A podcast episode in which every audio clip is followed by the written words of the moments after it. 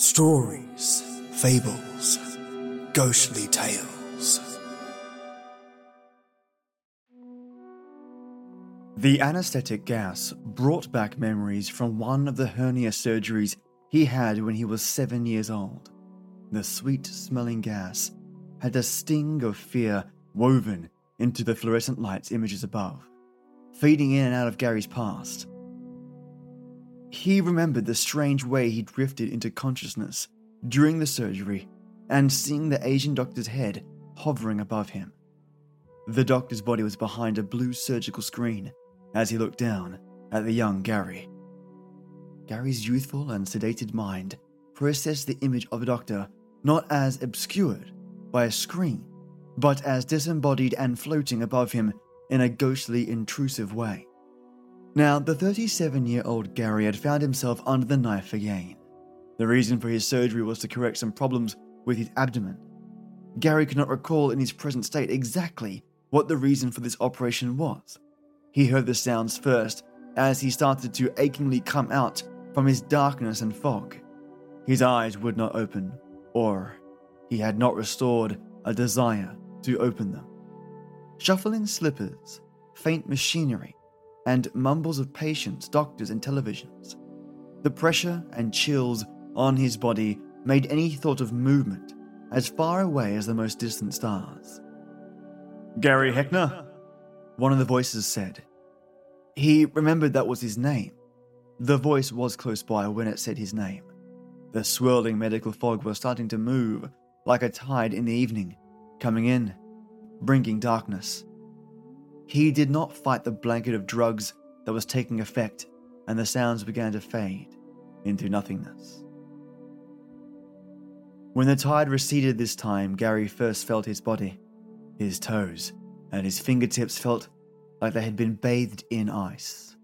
He also felt his wound, a concentrated spot of sickness on the top of his stomach and chest, with random spikes of a stinging pain that almost felt unfair given his helpless state.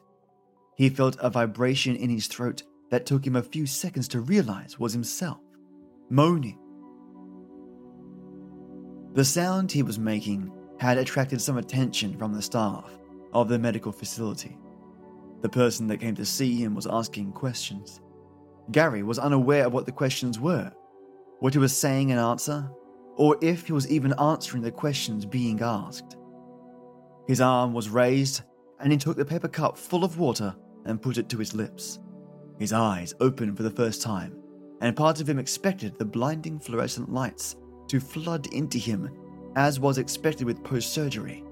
Instead, the light was a subdued olive quality, with a tinge of grey and yellow. He managed to say, Thank you. The medical person's response must have been distorted through his medication or in another language, as it sounded guttural and unrecognizable. Gary could not care as what could be considered sleep took him once again. More lateral. The next voice said. It was a dry, analytical voice.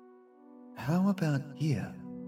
The other voice was cold and official sounding as well, but slightly younger. Gary's eyes opened as the pain flew through his nervous system, emanating from his abdomen. Gary started to scream but was too weak to make the appropriate sound. It came out as a rasp and gurgling sound. The pain was intense enough so that he quickly squeezed his eyes shut. That, that wasn't, wasn't it. it.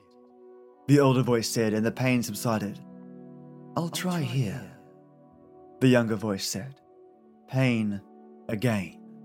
So intense that Gary this time let out a laugh of disbelief. The laugh was more of a high pitched bark. More lateral. The older voice said, sounding annoyed. There were tears in Gary's eyes due to the extreme pain that pulsed through his body like lightning. Despite these distortions, Gary could tell that something was wrong with what his eyes were taking in. The ceiling was covered with moss or mold. The lights were not consistent. They were a sick green and yellow. They were flickering and shifting. More lateral. One of the voices said again, followed by what had become the customary jolt of unreasonable pain. Gary let out a series of swear words and other sounds that were ignored. More lateral, the voice said again. His fists were hurting the next time he woke up. He looked down at each of his hands and saw they were bruised and red. He tried to look more closely, but his hands were strapped to the sides of his bed. He was still too weak to do anything other than rattle the sides.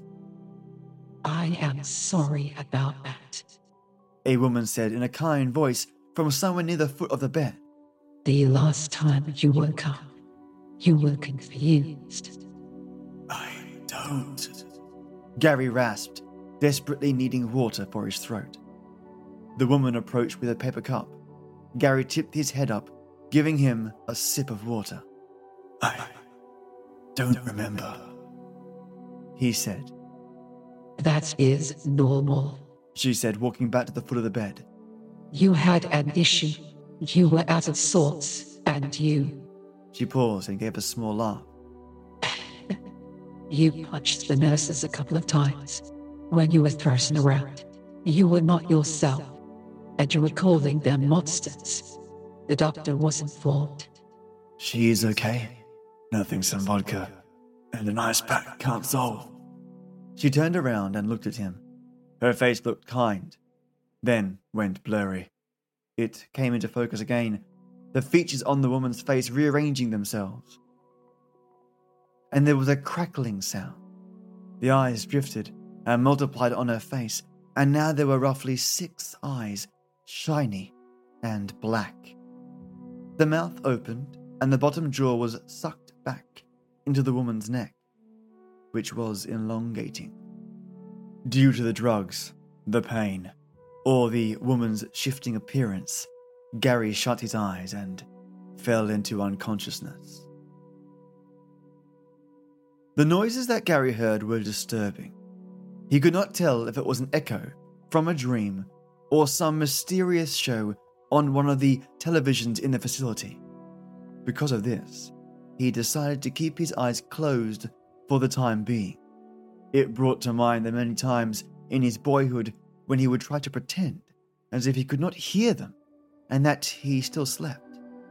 It possibly never worked, and at that moment, he could not remember anyway. Gary just knew that he felt like not seeing anything. The television or radio he was overhearing was flowing in and out of sense. A drama about cheating teenagers made sense, and then it would fold into bubbles and gurgling noises mixed with static. He heard something about the toxic winds from the caverns in the north. There was a series of footsteps that drowned out the sounds of the media. Shoes on linoleum floors, slippers sliding. Something was being wheeled and dragged. The focus on sounds gave way to physical sensations moving through his skin and nerves. He could barely remember not only what, but where the surgery in his body had occurred. The places where the pain wandered around his person, like an autonomous battery controlled children's toy. Was it in his stomach? Was it the back of his knee? Perhaps his back around the lower part of his spine. His skin felt chills dancing around its surface, the unmistakable feeling of a fever exploring him. The thoughts fell into his head now like heavy stones in a murky pond. Where are the friends and people in my family? Shouldn't they be sitting here holding my hand while telling me when I get to come home? Another stone fell into the water of his mind. Who are my friends and family? Doctor! Gary called out into the cold ambience. He had opened his eyes, and confusion and fear swirled around his visions. He was relieved when he heard the footsteps approaching, but it was offset with the dread of who might arrive and what they might say. Yes, mister. I am not the doctor. Gary, for some reason, could not understand the last name. She said with a bizarre accent, We were a bit concerned about how the medications were affecting you, so we had altered them slightly. Affecting me? Gary rasped, taking his cup of chalky water. Is that why I've been. Have been what? The woman's voice asked. I. don't know. Tears filled his eyes. Something is just so wrong, and I can't feel right. I am so sorry. I hope the adjustments will help. The doctor will see you soon.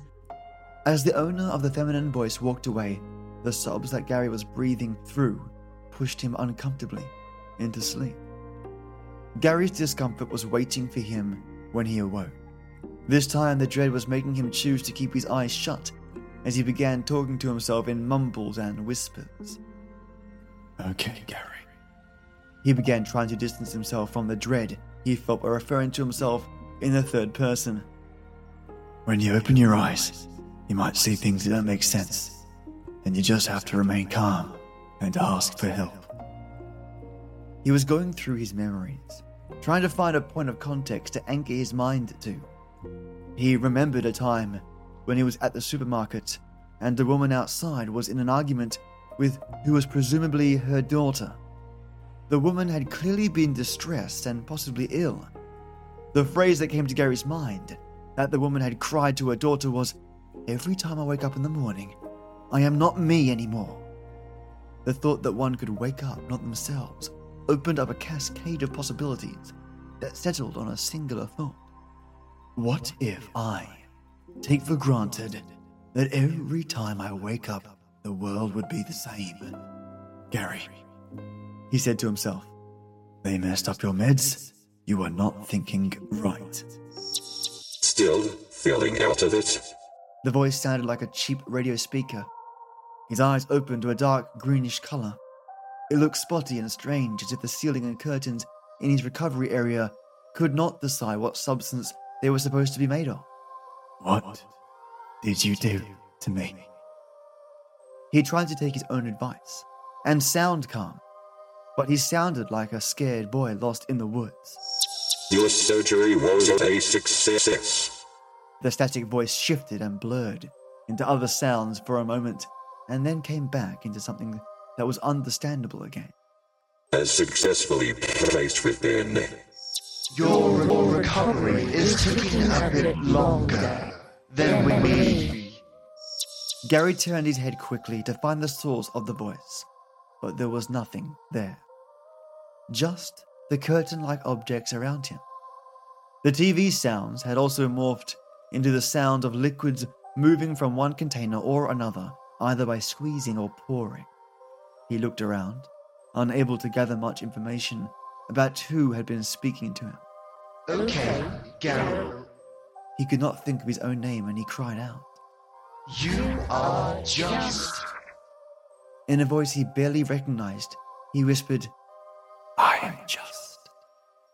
The man who may have used to have been called Gary did not hang on to much of his rationality when he fully woke up. His bed sat on a hill or plateau. Cold wind circulated around him, and his restraints were gone. He pulled the blanket up to his neck and shook with fear and cold. The air smelled of fresh citrus mixed with rotting flesh. The land itself was pulsing and bubbling and churning slightly, its greenish grey hues blurred and undefined. The ground beneath the bed shifted as if just underneath a large mass of insects was ready to break free. I am sorry that it took me so long to see you after the operation. The gentlest voice came from everywhere, including inside the patient's head. It was powerful and yet emotionless. The patient's eyes squinted at the writhing mass of tentacles, eyes, and other unnameable organic forms that were the sky. Directly above, there was a large inhuman mouth that all of the features circled like the eye of an unbelievable storm. I am Doctor. The voice began again from the massive orifice. Unfortunately, the medications you took after your operation had some side effects that were quite unexpected. We are working to get things back to normal as soon as possible. Normally, the side effects only will affect the patient's health and well being, but as you may have noticed, they stretch beyond you and affected much more. I was the only sound the man in the bed could manage to say. I need to ask you a few questions so we can get you back on the right track. A massive tongue licked the lips that were miles above before it spoke again. On a scale of 1 to 10, how much discomfort would you say you are experiencing at this moment?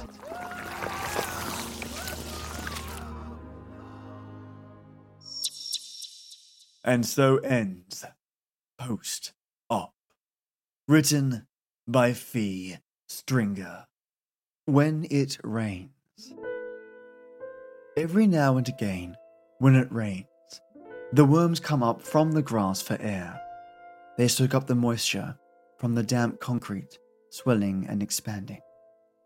They're scooped into my hand as I walk, sad, writhing creatures. Flopping and rolling, they burst between my fingers, their soft entrails oozing deliciously across my tongue. Every now and again, when it rains, the chicks in the nest turn pale and limp. Their mothers don't come home and they die alone, hungry and forgotten. They make for tasty, easy pickings. I climb up the tree and spot a fresh batch. Their bodies are lifeless still and taste fleshy as I place them into my mouth, drooling. Every now and again, when it rains, the frogs in the swampland lose their way. Their green homes overflow and they are washed out in the rising waters. They float dead just above the surface, legs up, faces down, towards the pond floor. Their skin is so slippery. I eat them whole, arms sliding down the inside of my throat. Every now and again, when it rains, the shelter kittens are left outside. Their fur is waterlogged, and they shiver cold, tiny mouths meowing. They gather in a leaky dumpster. As I lift the lid, I see their faces, scared, confused, huddled close by in a soft heap, and with no escape, not to see the day. Every now and again, when it rains, the kennel dogs are left unguarded, their owners fast asleep in her cheap trailer with her piggy husband. They know something's wrong, hiding away, trapped and desperate, crying and moaning. They can sense I'm just nearby, round the corner, and the last they see is a flash of red. Every now and again, when it rains, I rise up once again from my grave. The water trickles through, down into my tomb, and delivers me life. I ache and yearn for more nourishment, hungry, ceaseless, but never ever full. Not a single person sees as I hover, claws outstretched, teeth bared, ready whenever. The rain ceases too soon, far too fast. The clouds part ways, and a blue sky forms. I am cast on the ground, patiently in wait for when the rain comes back. The recent drought has passed, and I wake. An ache in my gut, the force that drives me, is strengthening, getting tough. This time I'll act. This time I'll get what I want, what I crave. The townspeople are so overjoyed. They shout in delight, thankful for the rain, thankful there is life once more, their tanks are full, and the rivers are just starting to flood. Little do they know that every now and again, when it rains, the neighborhood kids come out to play.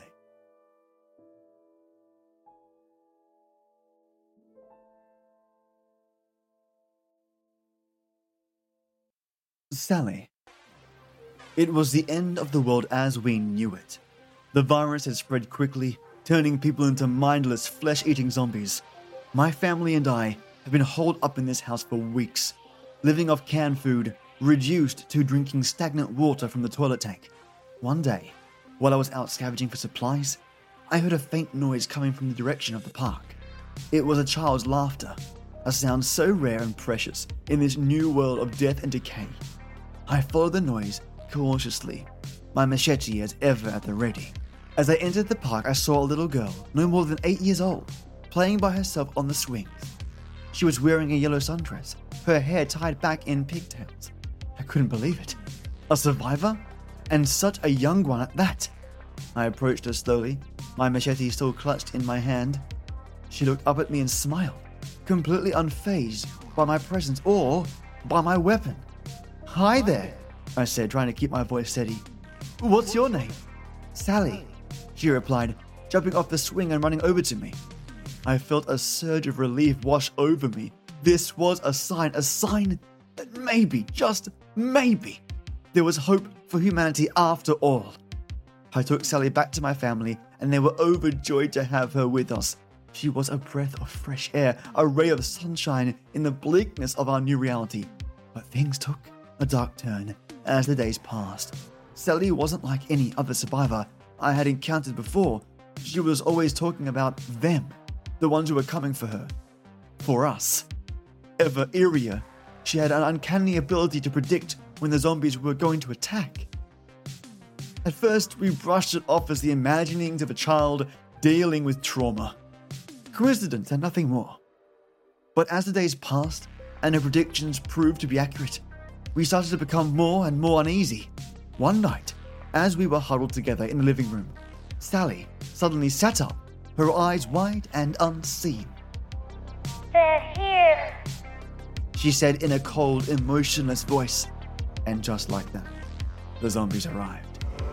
They smashed through the front door and swarmed into the room, their moans filling the air.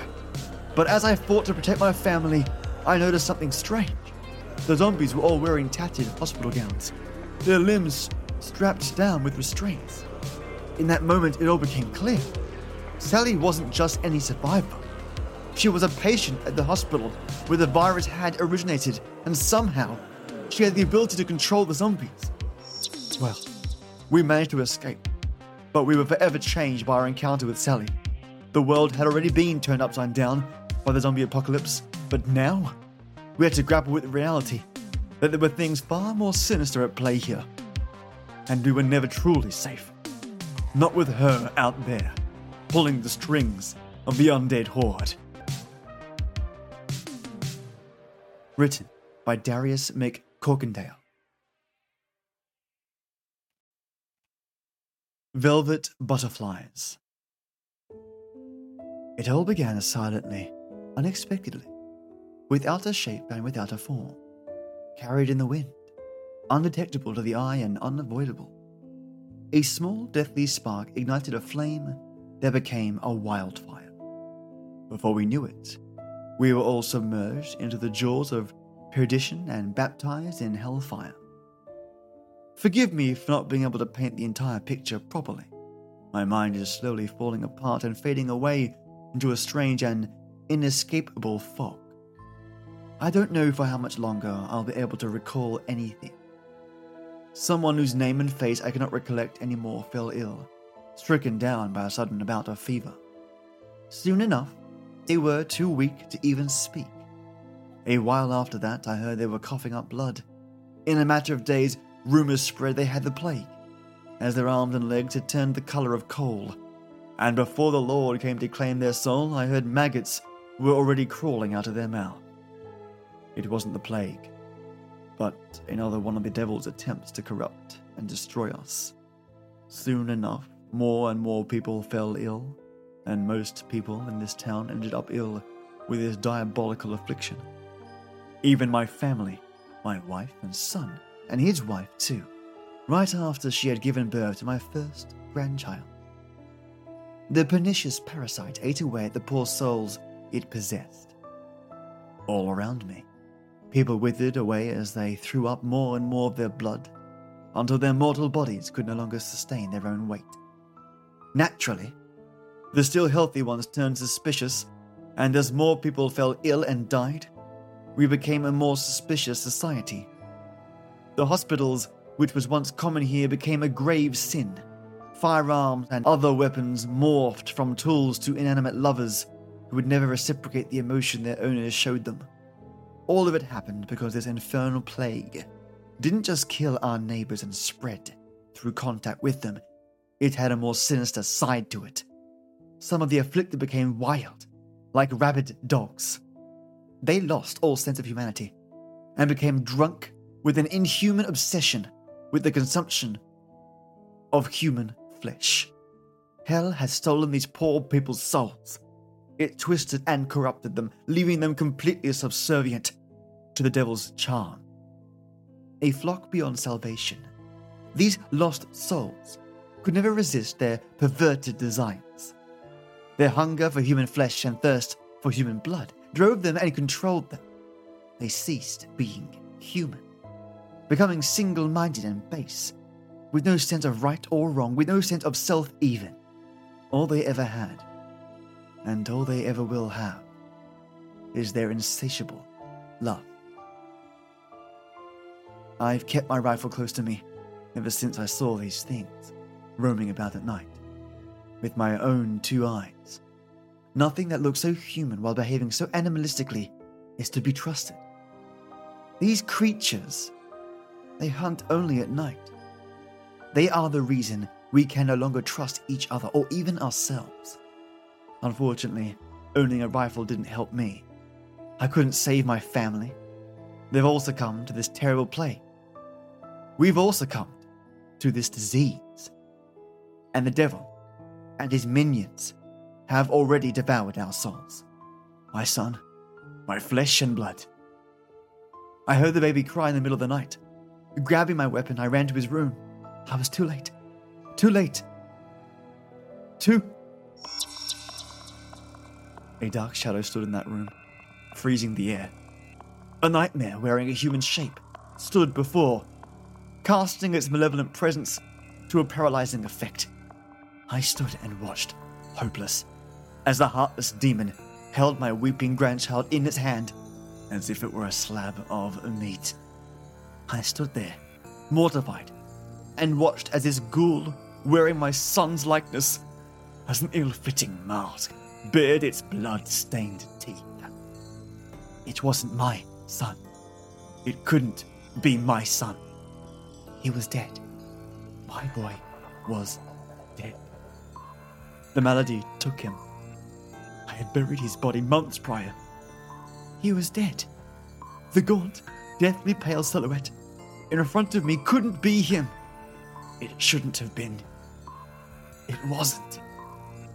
Before I could even move, the demonic impersonator lifted the infant above its gaping maw and sawed into it with its teeth, splattering blood all over, while the sound of bones being crushed, followed by a ghastly silence, replaced the child's wailing. In a matter of seconds, there was nothing left of my grandson besides a few red stains on his little bed. A burning wrath slowly replaced my shock, clouding every thought I previously had with the searing lust for revenge. The creature swallowed the last bits of my grandson loudly before turning its back to me, and as its body jerked and contorted in a way befitting an insect, as it crawled out of the window from which it had entered my home. Without a second thought, I followed it. It ran faster than any human could ever run. It moved like a feline on all fours, occasionally leaping into the air to bounce off tree branches or buildings to increase the distance between us. I ran after it, my rifle aimed on its head. The night was dead silent, turning the sound of chase into an ocean of miniature explosions dotting the ground. Slowly, but surely, I was closing the gap between us. The hunger to destroy the thing that had laid waste to what remained of my kin was overwhelming and all consuming as it ate away at my mind and my heart. Soon enough, I was close enough behind the demon, close enough to blast through its head. All it took was a single motion of my finger. The rifle roared as it unleashed its deadly load, destined to tear through the air and put down the rabid animal before me. In an instant, a crimson rain of blood and skull matter showered the ground while the demon fell down into the well in front of him, lifeless, still, finally motionless again. I thought this would state the hunger, but it didn't. Ever since that day, my hunger had only gotten more ravenous. No matter how or what I eat, the hunger and lust for blood won't fade. My condition turns worse with each passing night. Every time I see the moon grace the sky, my heart yearns to leave this human body behind and escape this town in order to begin a new life as a free beast in the wilderness. Occasionally, my cruel passion turns into a paralyzing fever and even forces me to vomit blood. My blood is now filled with worms and maggots. My beautiful, beautiful children writhing and wiggling in my blood. They feed on my blood to grow, to metamorphose into beautiful velvet butterflies. Seeing my children emerge and mature fills me with a wonderful feeling. The same miraculous feeling women must experience while they are giving birth. Even though I am now surrounded by legions of my magnificent children, I cannot bask in my happiness for long. The agony accompanying the insatiable hunger that cuts through my viscera and burns the back of my throat quickly overshadows any joy I can still feel.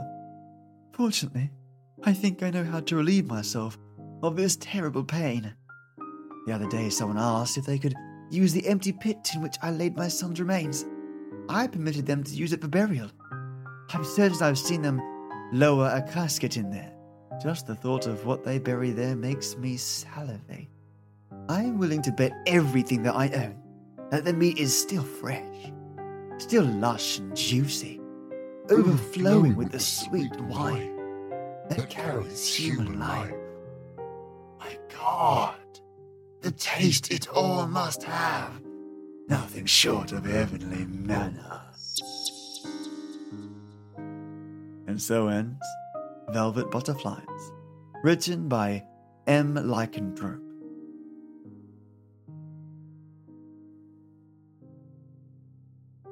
Well, mates, I hope you enjoyed all our stories.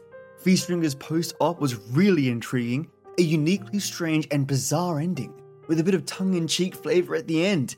I can't help but feel that H.P. Lovecraft influenced the story, the madness, the fracture of the psyche. Kind of reminds me of the film where astronauts crash into a web of dark matter and their ship is destroyed, and they're kept alive by an alien creature that mind traps them into a reality that they prefer. Slowly and surely, these humans begin to realize where they are and the horrors that await them upon waking up from their subconscious sleep. A super duper awesome film. Not sure if anyone knows what that one is called, but it was great, and I watched it on Netflix years ago. This story, post op, reminds me a little bit of that film. Super mind bendy. Very mind bendy. Well done, Fee Stringer. Thank you for sending your story in, mate. Mate, a huge thank you for listening, you legends.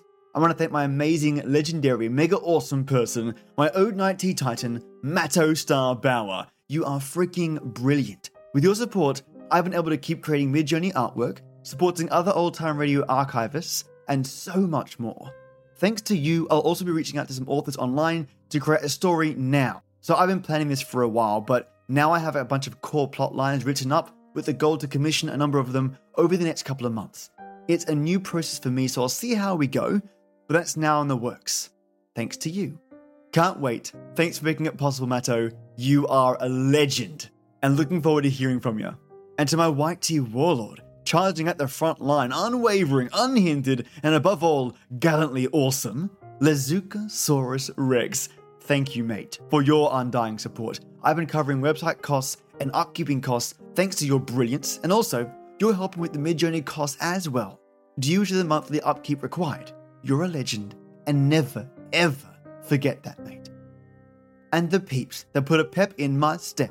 My legendary Earl Grey enforcers, Chad Warren, Just Heather, Juicebox Andy, Peter Ravelli, Michelangelo Yacone, Divided by Zero, Leah Fassig, Alia Arcane, and Paige Kramer. If you want to be a legend like these lovely people, visit my Patreon page where you can donate there. That's www.patreon.com forward slash SFGT, where you get high quality audio, get to submit your own stories, and you'll always have my ear.